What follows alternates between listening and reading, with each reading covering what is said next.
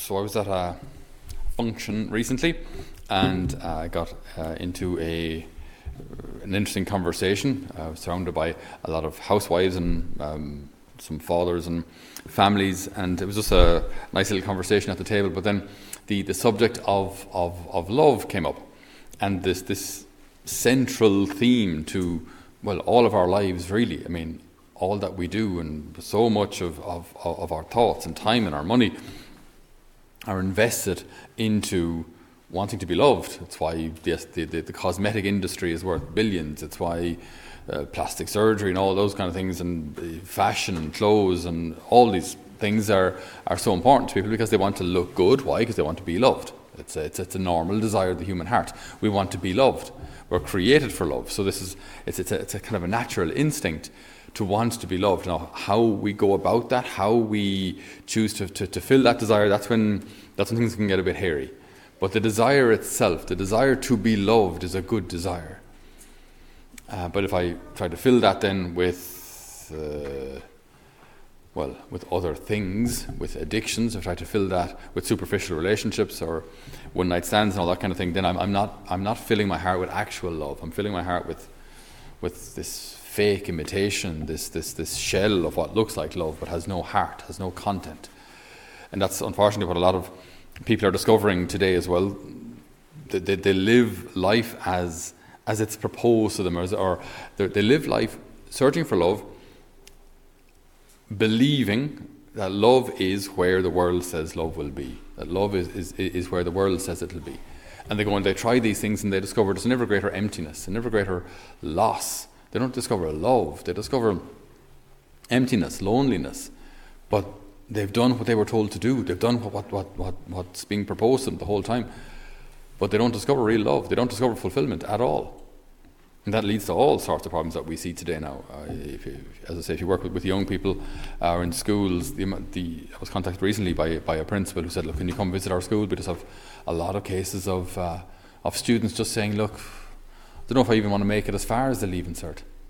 Do you know? So you have like teenagers who have no aspirations, no desire to get even beyond 18 years of age. It's, it's, it's sad. It's sad. It's sad. So th- th- there's a serious crisis out there.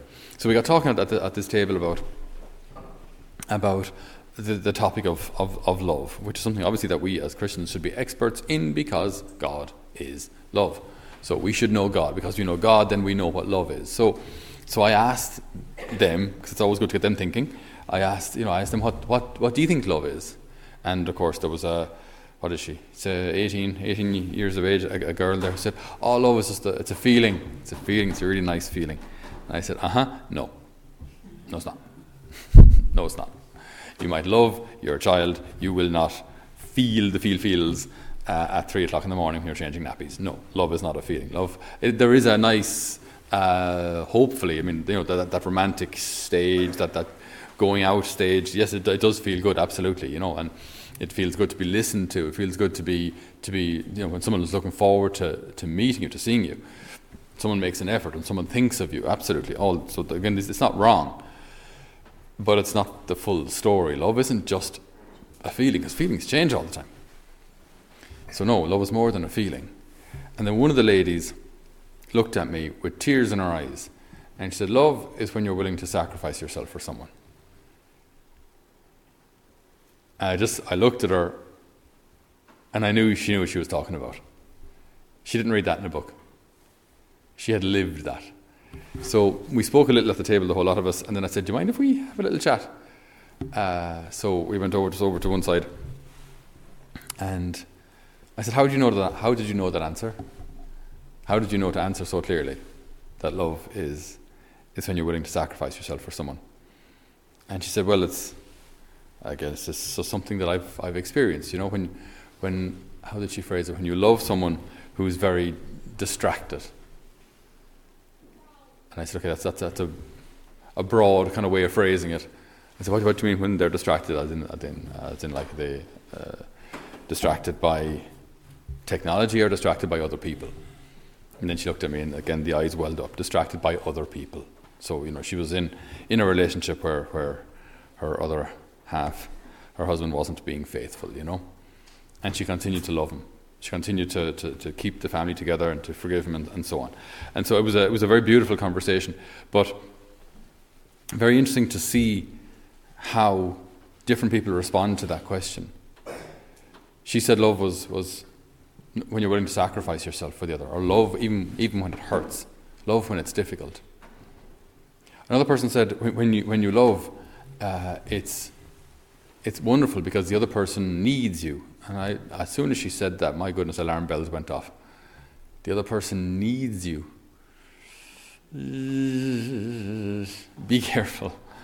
Because another danger, and this isn't just in, in, in married life, uh, another danger is that we might desire too much to be wanted or to be needed. To be needed. So then we might develop this kind of, this almost, it's like a savior complex where I'll only go where I'm needed. You know, where I can kind of ride in on my horse, slay the enemy, and ride out triumphant again. You know, I have to be a fixer. I have to like burst into these problems, and I have to fix things and make a difference. And that's me. That's me. I'm the, you know, the hero. I'm the, the, the savior. I've made a difference. And because of that, I'll be loved. Because of that, I'll be esteemed. Because of that, then I'll feel good about myself. Very dangerous, dangerous mentality. Because you see this even sometimes with, with, with parents uh, and children that they, they find it difficult to let go of their children, to let their children be adults. You know, they, they, they can kind of always want to be needed. So then at 25, 26 years of age, the parents still can't let their child make it, their, their child, their adult child, make a decision. Because the parent still wants to be needed, wants to, wants to control. That's, that's not love either. You know, it's it's good that the other person in, in a loving relationship, absolutely. Um, there's a sense that the other person knows your heart and you know theirs, and so you absolutely, you know, you carry each other's hearts. You you rely on each other. That's a, that, that's a beautiful thing. But it's different to to want to, as such be the hero, uh, ride in, uh, as I say, and, and, and, and fix the problem so that you are wanted and that you are needed, because that's ultimately self-serving. Even though you're helping the other, you're helping the other so you feel good about yourself if you're helping the other because you, you want to be the hero. Uh, that's not the essence of love. The essence of love is willing the good of the other, willing the good of the other, not serving your needs. So it was just a, a fascinating and interesting conversation. When we tie all this back then to, to how the Lord teaches us to love, the Lord teaches us to love most especially on a cross.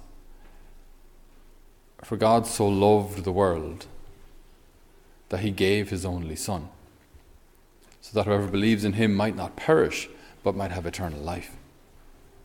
So God loves us so much that he's willing to sacrifice himself, not, not just create things, not just give us scripture, but actually sacrifice himself. The essence, the, the heart, the heart of love is that self-sacrificial nature that I'm willing to sacrifice myself. And that's what keeps families together. That's what keeps the church together. It keeps parishes together. It's, it's, it's, it's the essence of community. It's not just that we all think exactly the same way, because that's impossible. We don't and we won't ever. But it's when, without making moral compromises, of course, but when I'm willing to, to sacrifice maybe my plans, my ideas, uh, myself for love of the other. That's, that's what will keep a family together. That's what keeps a parish together. That's what keeps the church together. Wisdom is bright and does not grow dim. By those who love her, she is readily seen and found by those who look for her. True wisdom isn't just intelligence or knowing how things work. True wisdom is knowing how to love. That's why it should be sought, and when it's, when it's found, it should be treasured. And providence, the Lord's providence, will afford us many situations in each day where we can learn to love. And the more we use them, the more we become people of love, the more we become saints, the more we become the people that God has created us to be. So we ask the Lord today to teach us to, to love, not just beyond, beyond feelings and beyond being needed. May the Lord teach us how to use this heart of ours for the good of the other, for the building up of those around us that we might love evermore with his heart. Amen.